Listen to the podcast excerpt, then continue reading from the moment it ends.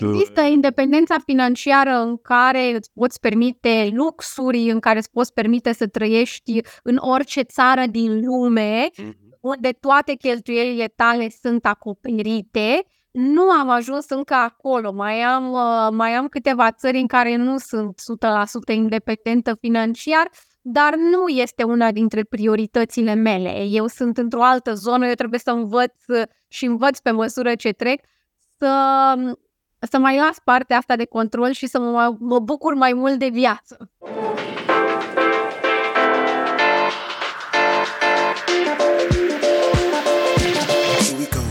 Podcastul Banii Vorbesc este realizat în parteneriat cu XTB.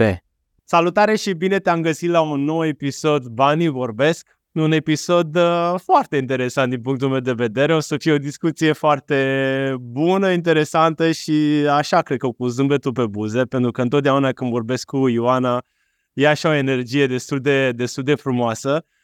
Ioana Mărginianu este invitata mea.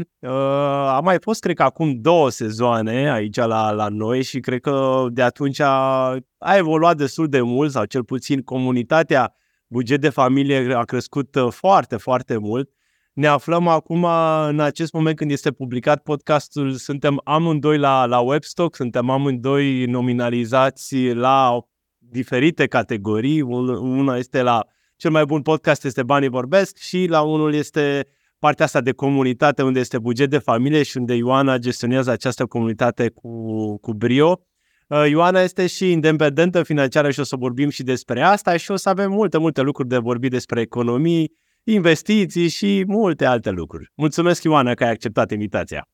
Îți mulțumesc și eu că m-ai reinvitat. Înseamnă că au trecut deja 2 sezoane de când am fost invitată la podcastul tău și vreau să-ți spun că a fost primul podcast la care am participat. Am fost invitata ta atunci și țin minte că am vorbit și despre concursuri, și despre bugete, și despre investiții.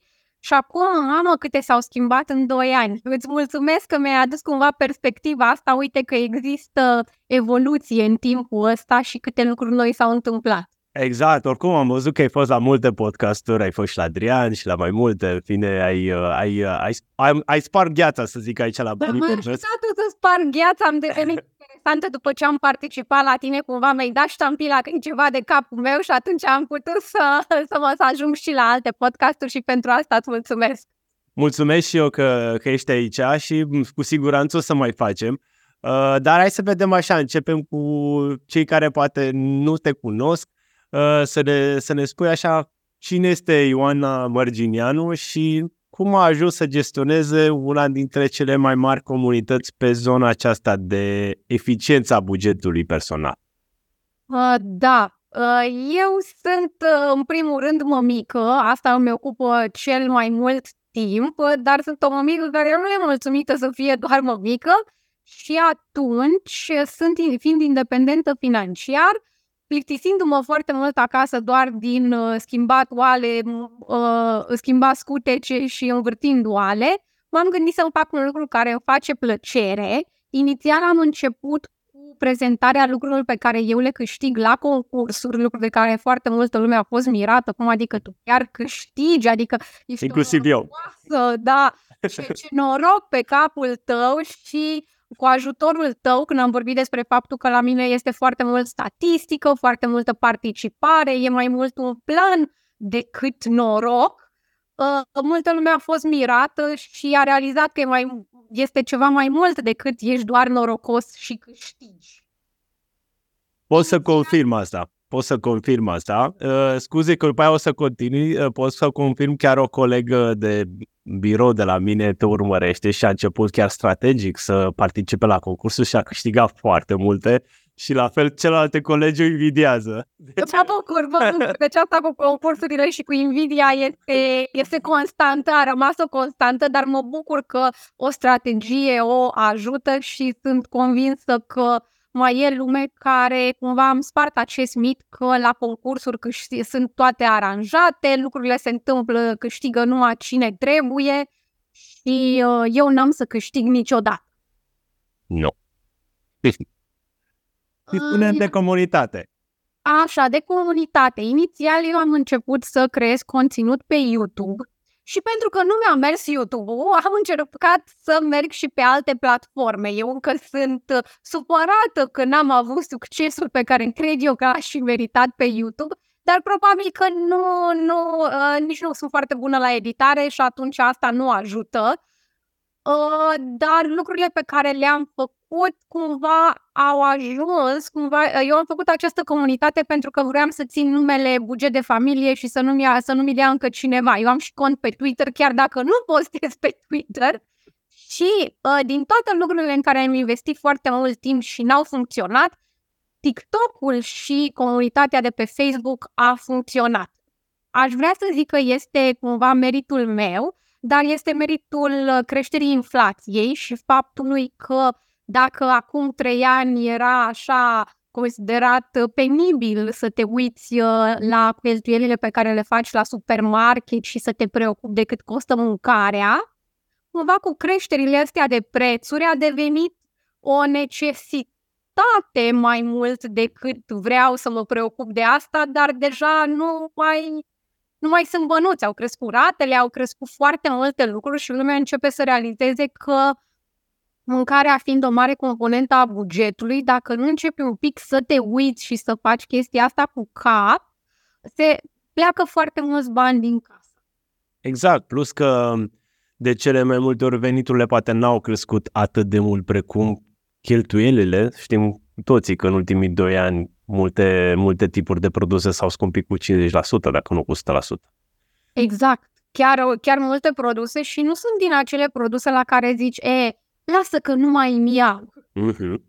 Exact. Fructe, legume, adică lucruri pe care toți avem nevoie de mâncare pentru a supraviețui și nu poți să tai. Adică dacă la concedii, la lucruri care într-adevăr s-au scumpit tot la fel de mult, există posibilitatea să zici, uite, anul ăsta nu mai mergem în străinătate sau hai să facem un concediu mai scurt, la mâncare e mai greu. Am înțeles, astăzi nu mâncăm, astăzi avem o zi de aia care nu mâncăm. Da, așa este, adică mâncarea este cumva prioritară, să zic așa, și nu putem să renunțăm la ele. Dar cumva pe comunitate, să zic, cui este adresată în special așa comunitatea? Adică care profilul ideal? Profilul ideal sunt femeile. Această comunitate este mai mult cu femei, adică 89% din oamenii din această comunitate sunt femei, pentru că ele sunt cumva cele cu responsabilitatea asta a mâncatului, lucrurilor pentru copii, scutecelor, primilor pași în partea de bugetare. Cumva comunitatea ta este deja o comunitate informată, o comunitate care deja se gândește la investiții și văzând că pe această parte există deja atâția oameni foarte pregătiți, eu am intrat pe partea de început de educație financiară, adică acolo la bază în care lumea încă nu realizează că are nevoie de un fond de urgență. Asta este comunitatea pe care o am. Femeile care aleg cumva să fie cele care se ocupă 100% de bugetul familiei și care încep să dea teguri soților. Uite aici aveți că, uite, doamnele astea vorbesc despre cum să punem deoparte pentru copii. Uite aici ia o decizie din informațiile astea. Adică începe să existe o discuție în familie despre, uite, hai să facem asta cu banii, la care participă și femeile. Cumva partea asta de bani a fost cumva împărțită la bărbați. Mereu este asta. Da, a rămas așa și vremurile s-au schimbat. În momentul în care amândoi partenerii câștigă, merg la servici, aduc procentual bani în casă, nu mai există o singură parte care se ocupă de management. Se mai împart. Uite, tu te ocupi de mâncare, de cadouri, de copii, eu mă ocup de mașină, casă, rate. Adică lucrurile cumva s-au împărțit și femeile nu au un cuvânt de spus în ceea ce se întâmplă cu banii familiei. Și atunci ele au nevoie de informații. și care aceste informații nu sunt doar care e cea mai bună ofertă la zahăr astăzi sau unde e cel mai bun preț la ulei. Cumva începem de la asta. Eu am fost, creșterea asta a mea și a grupului a fost datorită ofertelor și pe măsură ce trece timpul presărăm cu informații folositoare. Ce e un ETF? Chiar am împărtășit articolul tău cu cum să începi să investești la bursă, care povestea atât de bine despre, băi, ăsta e un ETF, cumpără-l numai pe ăsta, atâta trebuie să știi, atâta trebuie să faci. Deci la partea de bază este o mult mai mare nevoie decât la partea de ne gândim la independență financiară, unde suntem eu și tu. Aici e mai rarefiată atmosfera și nu a ajuns încă atâta lume și la asta a ajutat creșterea comunității, la faptul că discutăm despre cum să punem bani deoparte, cum să economisim pentru copii, cum să ne facem un buget, cum să scriem ceea ce cheltuim, cum să spargem chestia asta că numai femeile cheltuie și bărbații ne fac doar observații despre cum cheltuim. Așa a început comunitatea asta și a crescut foarte mult doar datorită inflației astea crescute și majoritatea oamenilor care sunt în grup sunt aduși de o prietenă. Mi-a povestit o prietenă, un prieten. Deci pe bază de recomandare, nu suntem MLM, stați liniștiți, dar este pe bază de recomandări. Da, deci comunitatea Buget de Familie are undeva la 62.000 de persoane în momentul în care vorbim noi aici, aproape 63.000. Felicitări pentru numărul ăsta, este chiar un număr foarte mare, însă mai important este cumva faptul că sunt discuții foarte multe, adică în comunitate, că așa grupuri poate mai sunt pe Facebook multe, dar aici este un grup foarte fervescent și da, cum ai zis tu, sunt multe subiecte, de la reduceri și la ăstea care oricum sunt cu asta cumva e și început și după aia sunt multe subiecte în care am văzut oameni vorbesc, cer sfaturi despre credite și multe altele. Da, sfaturi există foarte multe, există dorința de a face bani în plus, lumea vrea să mai facă un bănuț, cum ați început, eu accept câteva postări de genul ăsta, uite, vreau, termin concediu de creșterea copilului, vreau să-mi schimb job-ul, vreau să mai fac niște bănuți în plus, dar de acasă.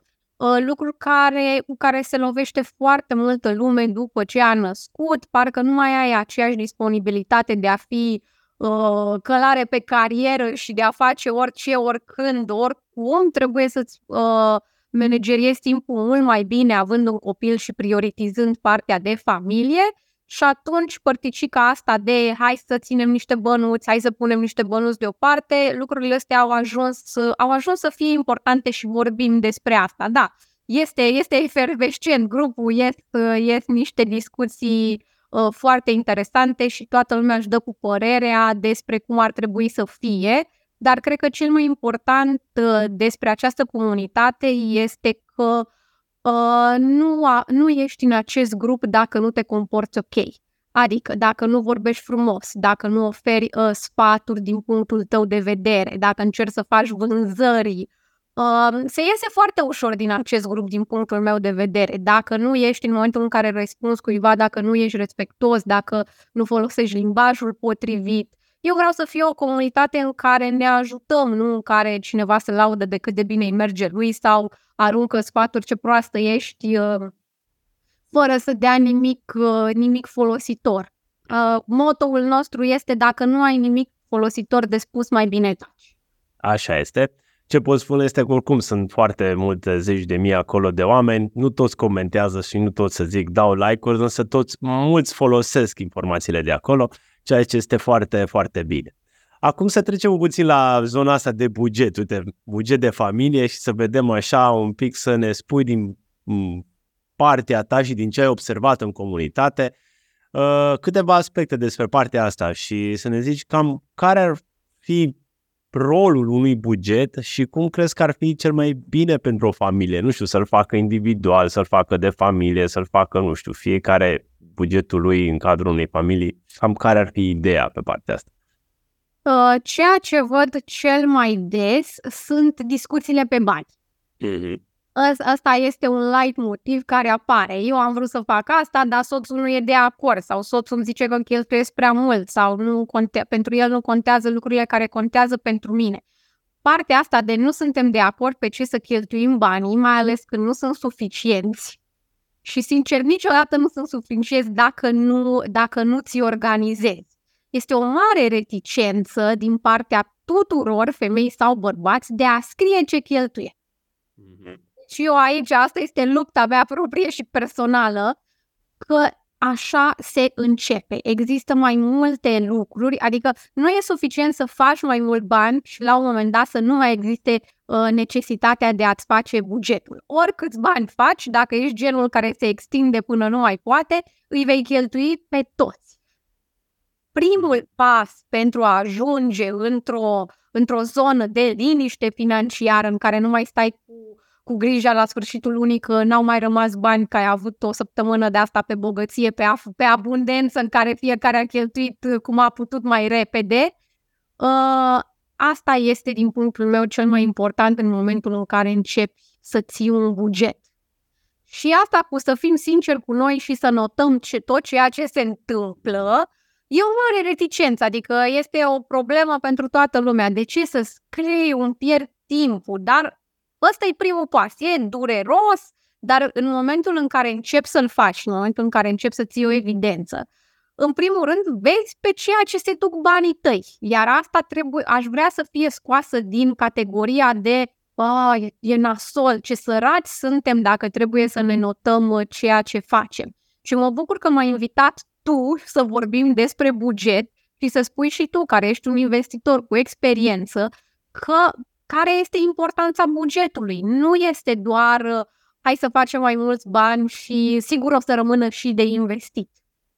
Dacă stăm și ne gândim un buget, foarte mulți oameni, uite, cred că ai foarte multe persoane economiste în comunitate, hai să mergem pe varianta că sunt femei, și ele lucrează la diferite companii foarte mari și evident că acolo lucrează cu bugete. Știi, companiile foarte mari au bugete în spate. Și acum stai și te mergi la un nivel un pic mai mic. Noi de ce persoane fizice nu am avea bugete? Și uite că poate ne dăm seama că fără un buget nu o să ne dăm seama niciodată cât de mult cheltuim sau cât de mult producem sau unde am avea un beculeț deasupra capului nostru să se aprindă acolo.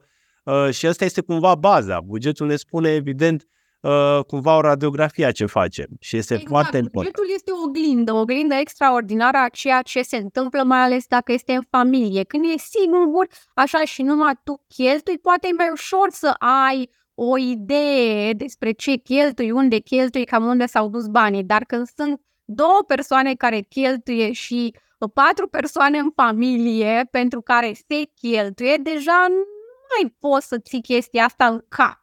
Știu că și tu ai o aplicație de ținut a bugetului, Wolf Budget, așa, și ar trebui mai mult scoasă în față.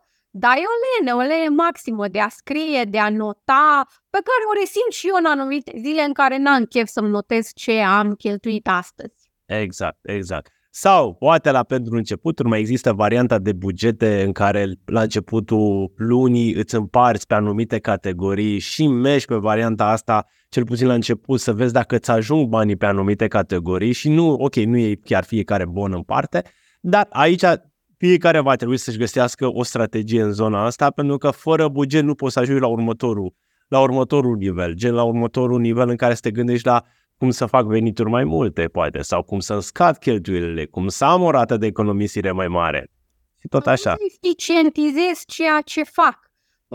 Eu mă bucur, între timp a apărut un serial pe Netflix care a pus cuvântul pe i și a spus în cuvinte ceea ce vreau să spun eu, dar nu știam cum. Pe principiul, hai să ne alegem categoriile care sunt importante pentru noi și unde vrem să cheltuim cât vrem, pentru că sunt lucruri importante pentru noi și hai să tăiem la sânge ce nu e important. Așa este. Dacă nu e important, de ce cheltuim pe un anumit lucru care nu e important pentru noi și nu ne mai rămân pentru a cheltui, nu neapărat fără limită, pentru a cheltui când ne dorim pe lucrurile importante. Și asta ține de fiecare. Nu e nimeni care să poată să spună, uite, care sunt categoriile tale importante. întrebarea și când am consultații despre cum să ne organizăm bugetul, eu am și consultații în familie, pe principiu, facem împreună, facem separat, cum notăm la mine, doamnele își aduc soții, trași, obligați, sportați, hai că am făcut o programare și trebuie să mergem acolo și... pentru domnii care sunt interesați de așa ceva, să știți că la final toată lumea e fericită. Așa. Adică vin obligați forțați, dar nu pleacă cumva așteptându-se să fie o discuție de asta în care toată lumea e nemulțumită, chiar toată lumea pleacă fericită pentru că adresăm și chestiile astea. Uite, ai cheltuit prea mult pentru copii, pentru hainele copilului săptămâna asta. E cam mult. Mm-hmm. Da. Păi și cine se ocupă de buget într-o familie? Doamna sau domnul? Deci dacă tai și te uiți într-un magazin și vezi cum este împărțit acel magazin, cât de mult din suprafață este dedicată doamnelor și familiilor și cât de puțin este dedicat domnilor, treaba e ușor de lămurită, da?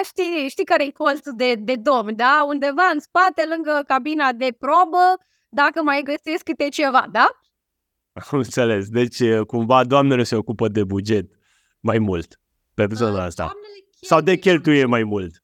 De cheltuieli, pentru că cheltuie pentru toată lumea. Cheltuie pentru casă, cheltuie pentru copii, cheltuie pentru mâncare, pentru că ele sunt mai mult responsabile pentru partea de mâncare, cheltuie mai mult pentru cadouri, organizare, fondul clasei și multe alte lucruri care...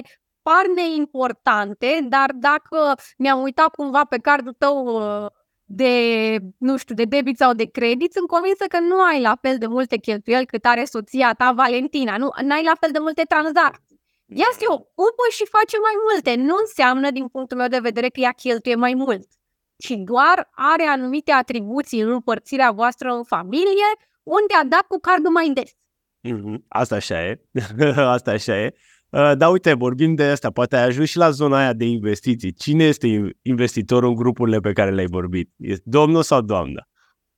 Partea de investitor de obicei este domnul. Aici trebuie să spun. Doamnele investesc într-un rimel de calitate, investesc în educația copiilor. Asta este alăturarea cuvintelor. Investiție, rimel de calitate, educația copiilor, evenimente, excursii, concedii și domnii investesc efectiv. Da, de regulă așa este, dar uite, și cei de la partenerii noștri de la XTB anunță că foarte multe doamne au intrat acum să investească la bursă. Sunt foarte multe conturi dezvoltate de femei. Și sunt mult mai conservatoare în general, urmăresc o strategie de investiții, să zic, pe termen lung și sunt mult mai conștiincioase în direcția aceasta. A zis cineva că cele mai bune investitoare sunt femeile, dar nu avem suficiente numere ca să ne demonstreze că chiar așa e și nu avem suficientă istorie, că din punctul meu de vedere femeile... fac bani de puțin timp, dacă stai să te gândești de câți ani există banii pe pământ. Mai multe femei au fost casa cumva necâștigând, din punctul meu de vedere noi avem carieră de 100 de ani.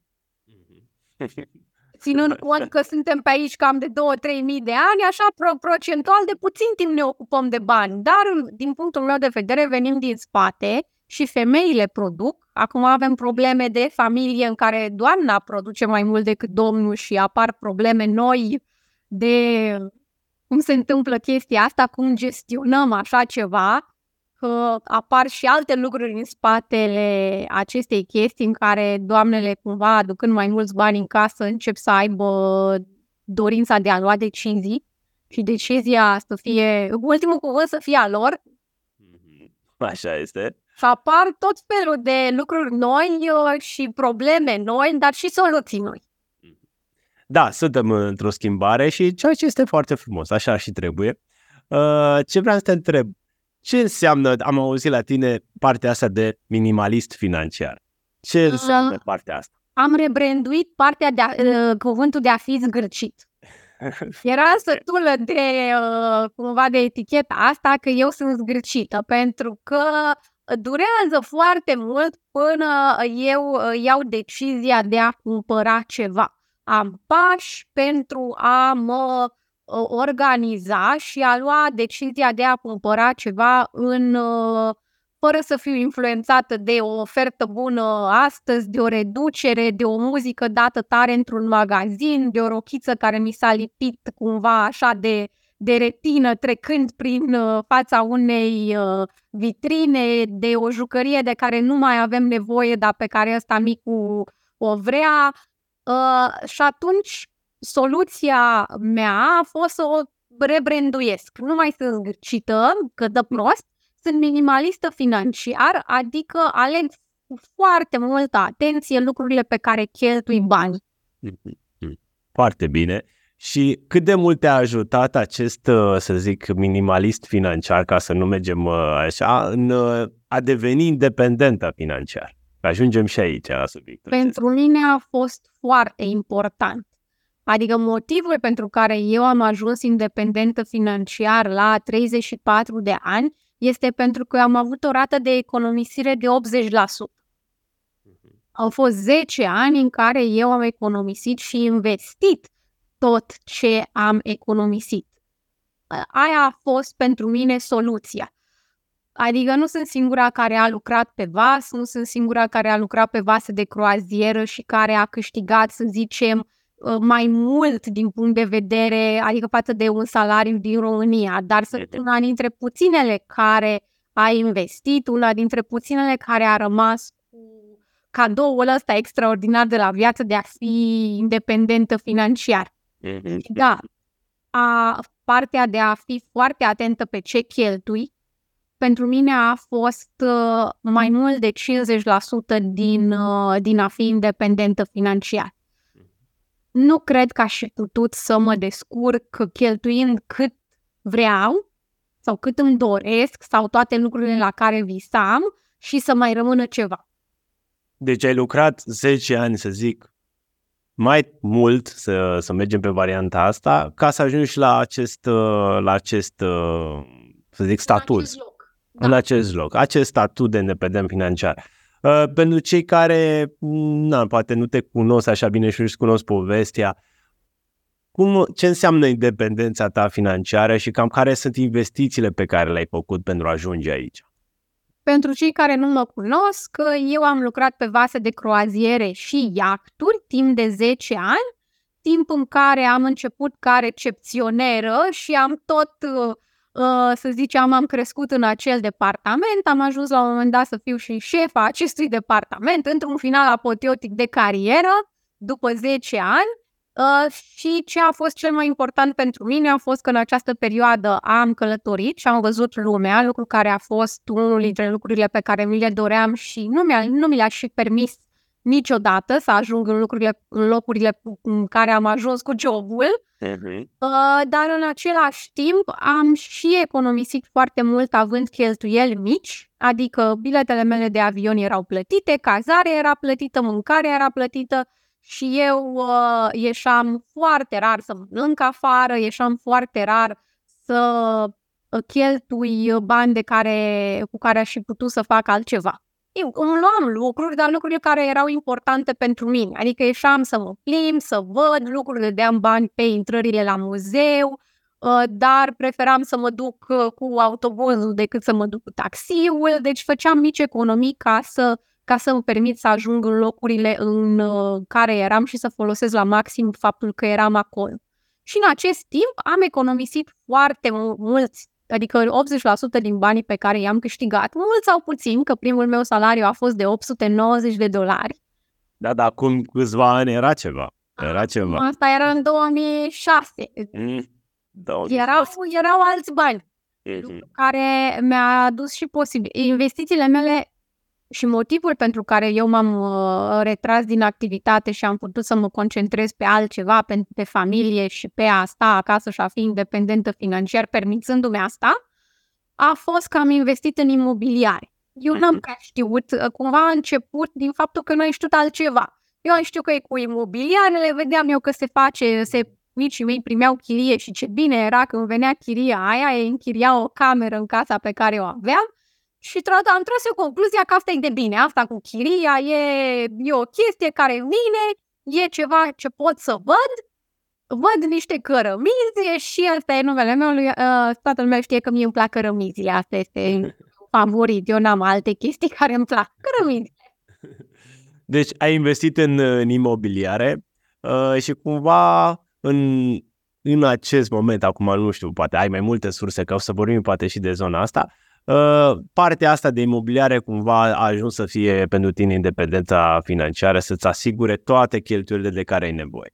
Da, eu sunt cumva la independență financiară medie, că știi, sunt pe bucățele, sunt convinsă că tu știi, dar ascultătorii noștri nu știu dacă știi.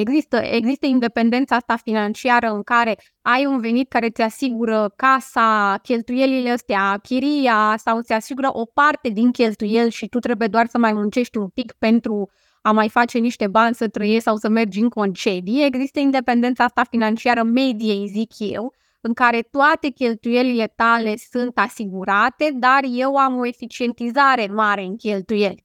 Adică nu cheltui foarte mult pe lucrurile care mi se par mie importante și mai puțin la celelalte unde fac economie la sânge, din punctul meu de vedere.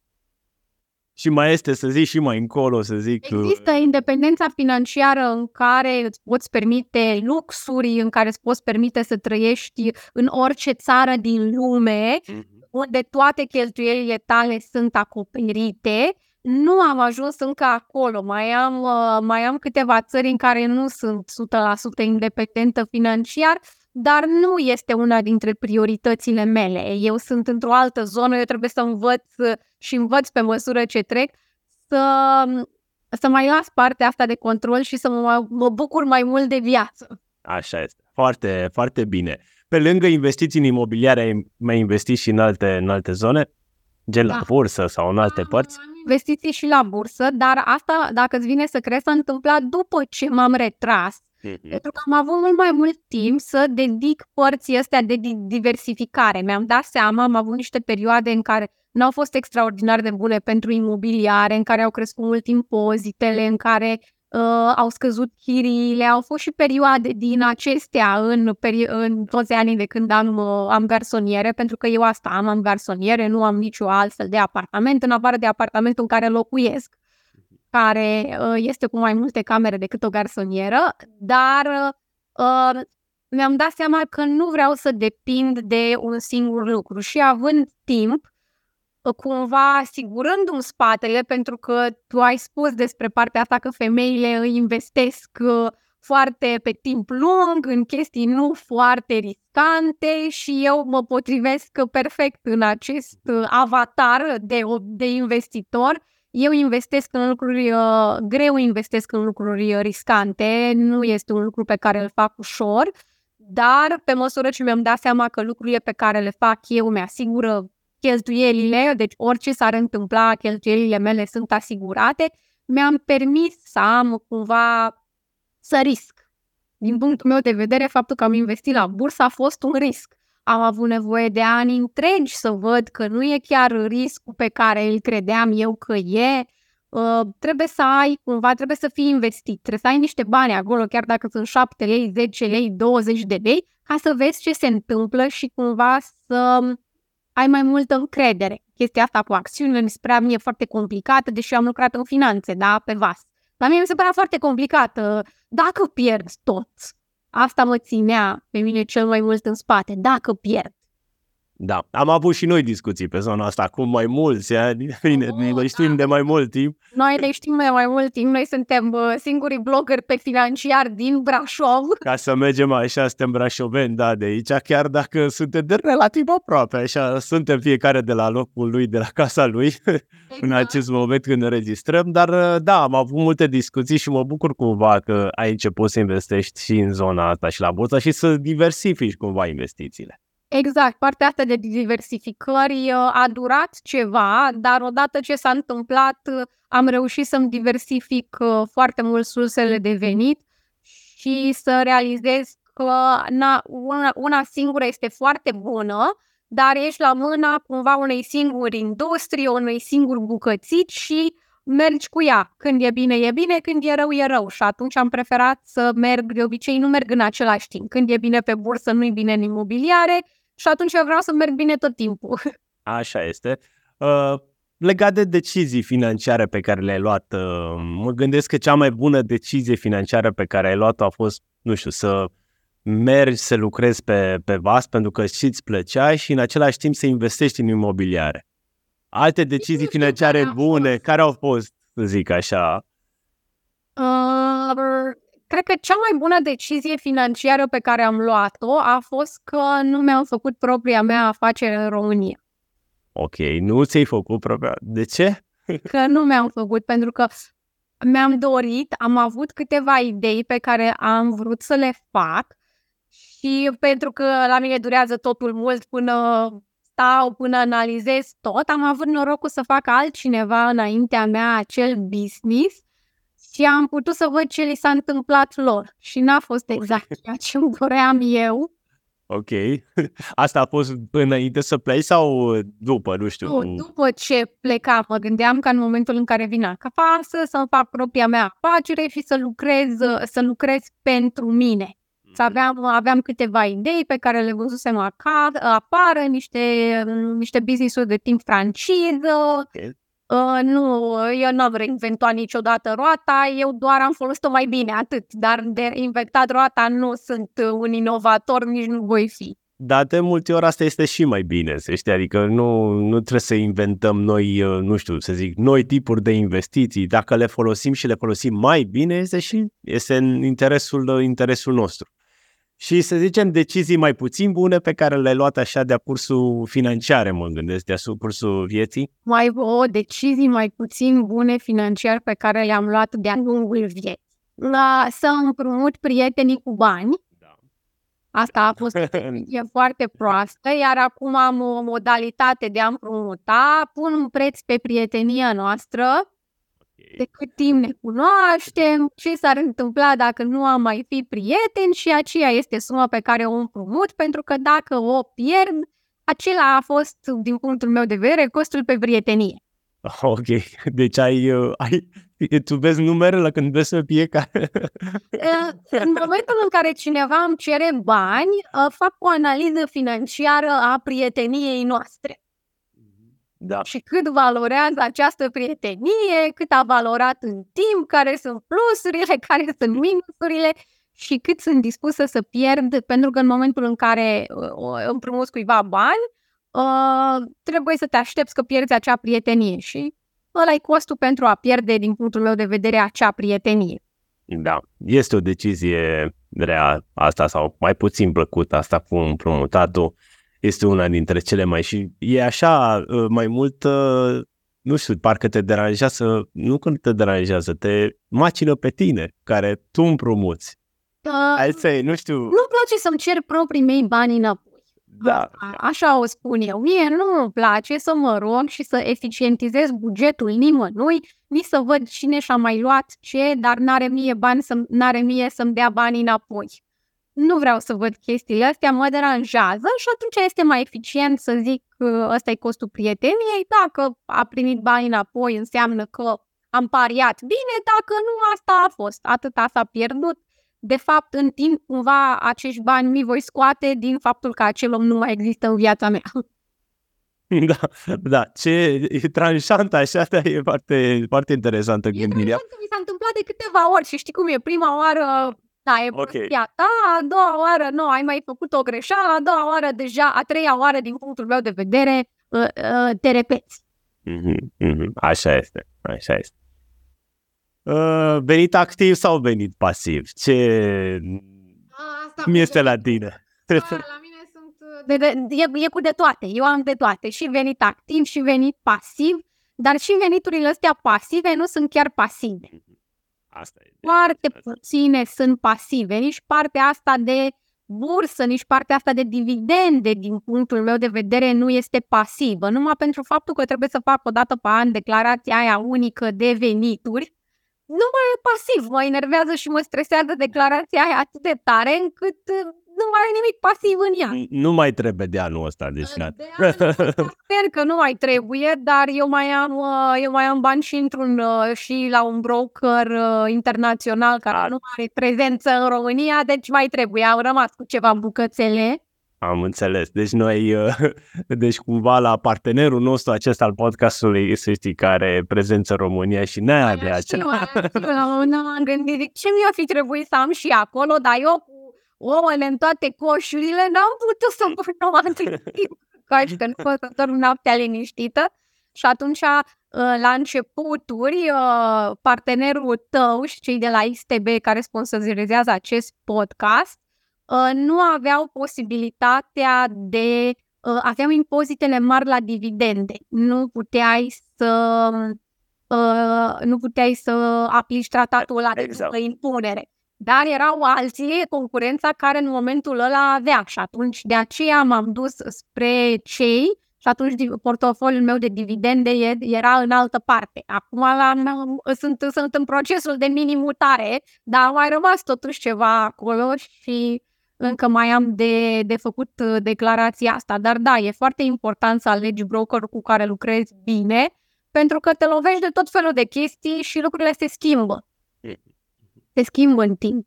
Oricum, pasiv, da, și dacă e să zicem că, uite, și la o chirie pe termen lung, nu este chiar pasiv, mai e de făcut anumite lucruri, cred că știi mai bine, nu e pasiv. Fiecare lună să iei chiria și nu-i pasiv.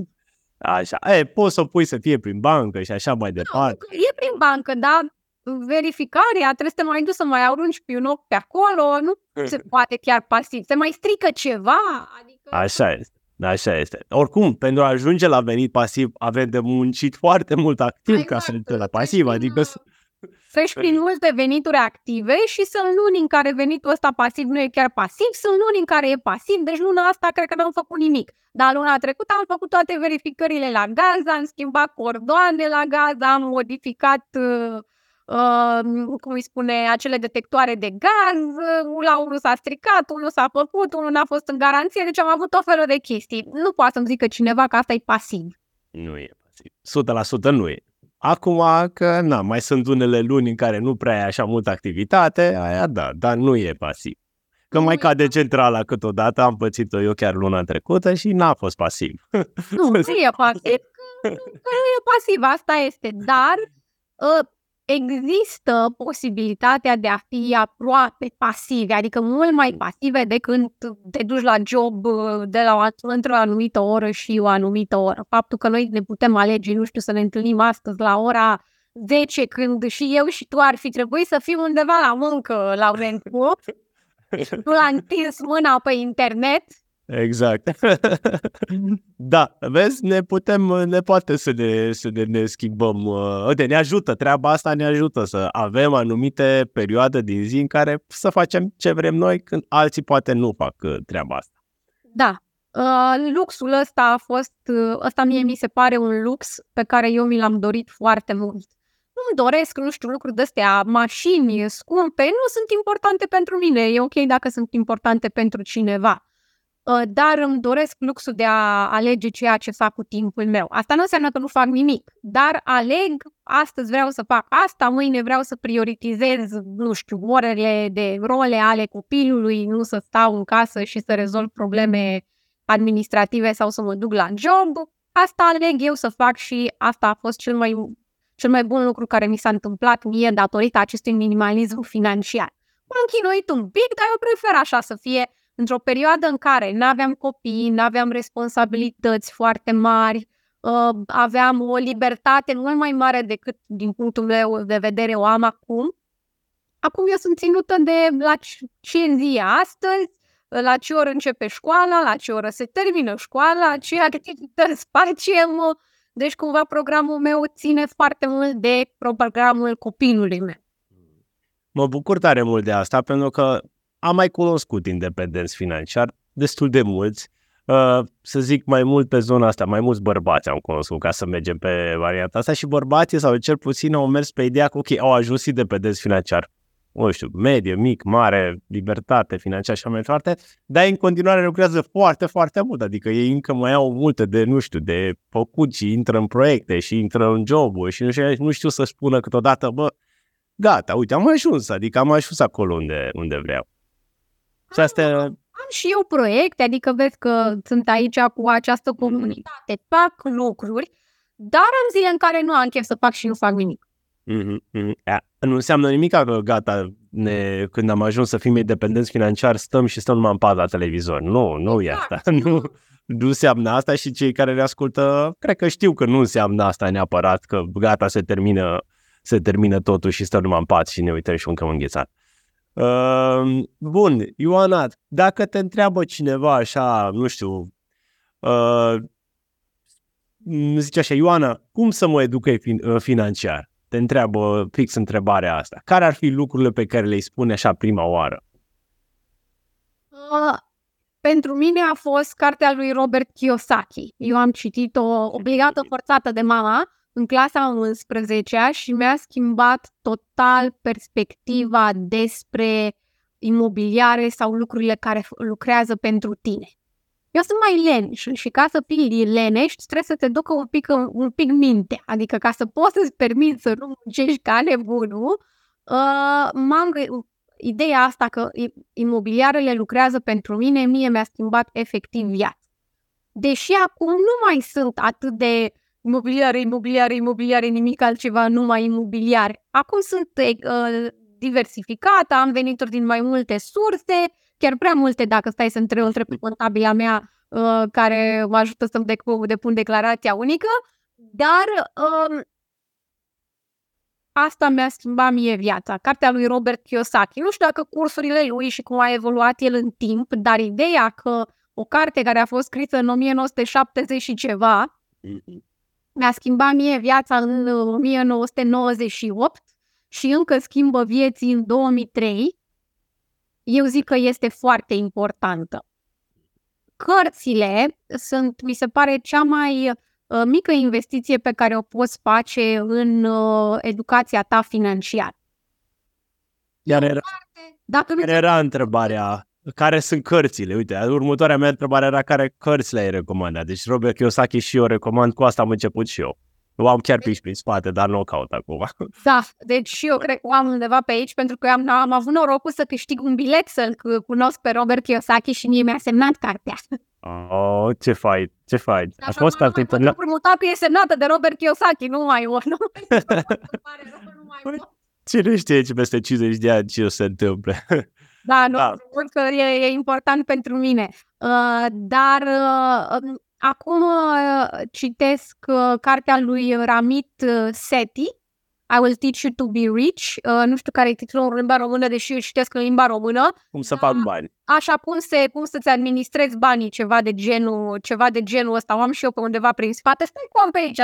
Aici este, dacă e o nouă cu copertă. Eu am coperta că ea este în ghiozdan, că prin parc îl citesc. Uite, tu ai coperta, eu am cartea, vezi, Morse, zice lumea că acum avea cartea. Cartea mea e la tine, sigur se va, că nu mai stăm și în același oraș, Laurențiu, ne mai petrecem și timpul împreună, ne vede lumea la Webstock, clar avem ceva împreună, mai ieșim și la cafele cu soția ta și cu bărbatul meu, deci...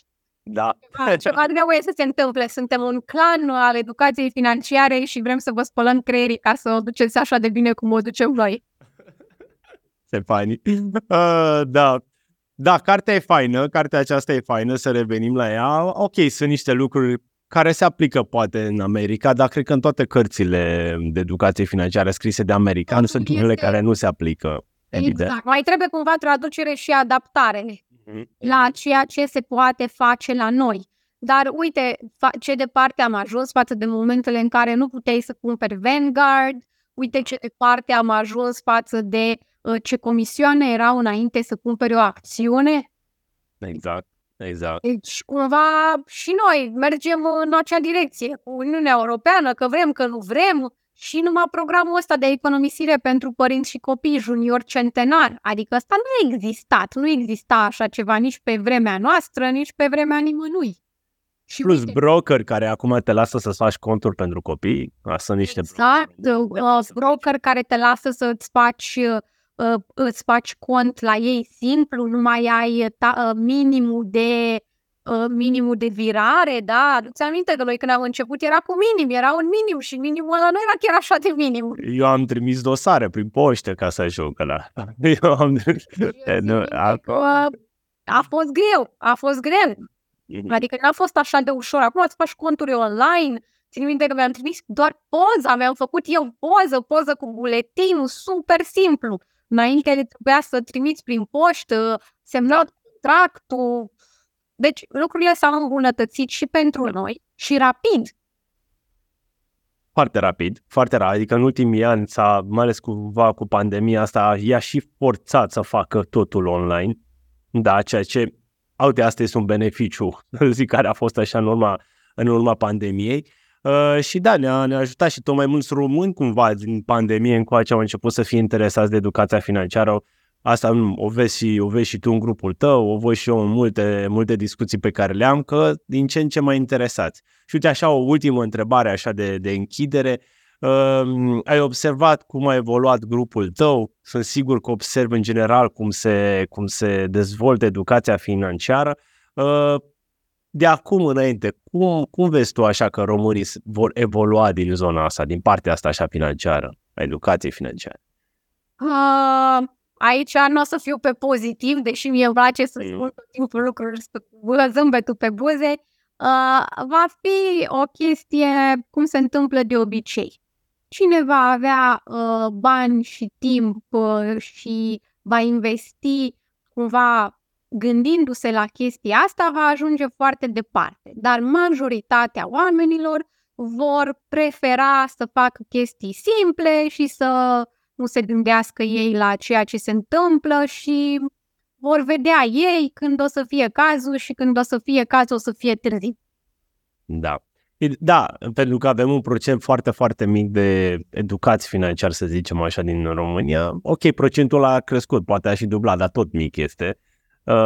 Foarte mic, ținând cont că se poate face foarte mult cu foarte puțin bani.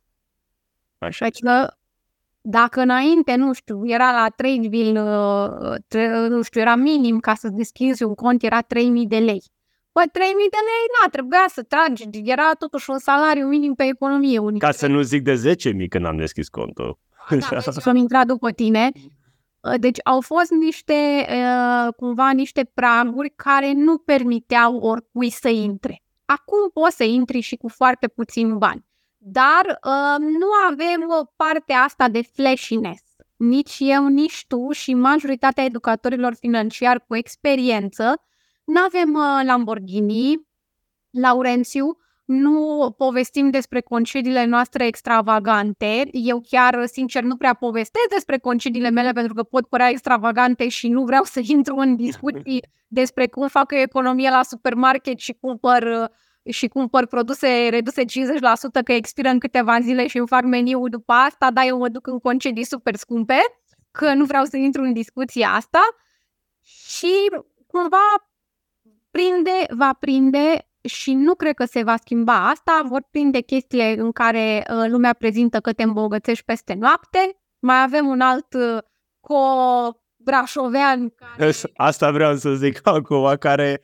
Nu ne mândrim neapărat cu el, nu? Dar el a, spre deosebire de mine și tine, el a avut un succes mult mai mare. Național, era în trending. Eu nu mi-aduc aminte ultima oară când am fost în trending și nu mi-aduc aminte ultima oară când ai fost un trending cu sfaturi care chiar îți fac bani. Pentru că nu se întâmplă peste noapte și nimeni din educație financiară nu poate să vândă partea asta de peste noapte. Toată lumea care vinde peste noapte este un pont, este un tun și tunurile nu țin. Și atunci nu știu cum am putea să facem noi partea asta de educație financiară să fie interesantă. E ca dieta. Eu zic că crește, să știi, crește. Grupuri mari, uite, grupul tău, mai sunt multe alte grupuri care au început să crească foarte mult și eu zic că ușor, ușor ne îndreptăm către o zonă. Nu înseamnă că o să fim toți, pentru că o lume întreagă educată financiar nu se poate. Dar totuși o să avem o bază. Să plătească și comisioane extraordinare. Exact. Mari, adică... Exact. De undeva trebuie să ne vină și nouă dividendele foarte mari de la anumite... de la bănci. Cineva trebuie să plătească dobânzile exorbitante, dar îmi pare rău. Eu vreau să aduc cât mai multă lume în zona asta de să fim atenți ce se întâmplă cu banii noștri și să nu cheltuim banii pentru a impresiona oameni care nu au nicio atribuție și nicio nu contribuie la ce ne merge nouă bine financiar. Faptul că te invidiază vecina că ai nu știu ce sau că te-ai dus cu nu știu ce rochie la o nuntă și au murit 3 nebune de invidie, mie nu mi se pare folositor. Pe timp lung, în ziua aia, sigur, ai o zi foarte bună, dar nu știu dacă o poți menține chestia asta ca toată lumea să te invidieze, dar ție să nu-ți fie bine. Așa este. Ioana, mulțumesc tare mult pentru discuția asta. Mulțumesc că m-ai invitat pentru a doua oară și să ne mai vedem. Îți doresc multă baftă la Webstock, sper să câștigi, pentru că podcastul tău mi se pare foarte folositor și aș vrea să ajungă la mai multă lume. Mulțumesc și eu îmi doresc să câștigi și eu îmi doresc, uite că văd acum la Webstock, care este o competiție, să zic, națională de foarte multe proiecte care nu prea și-au avut așa, nu prea au fost proiecte de educație financiară nominalizate la reward-ul de Webstock. Ești tu pe zona asta de comunitate, uite, mai este și Adrian, tot la comunitate, voi doi cumva vă bateți acolo pe partea aia de...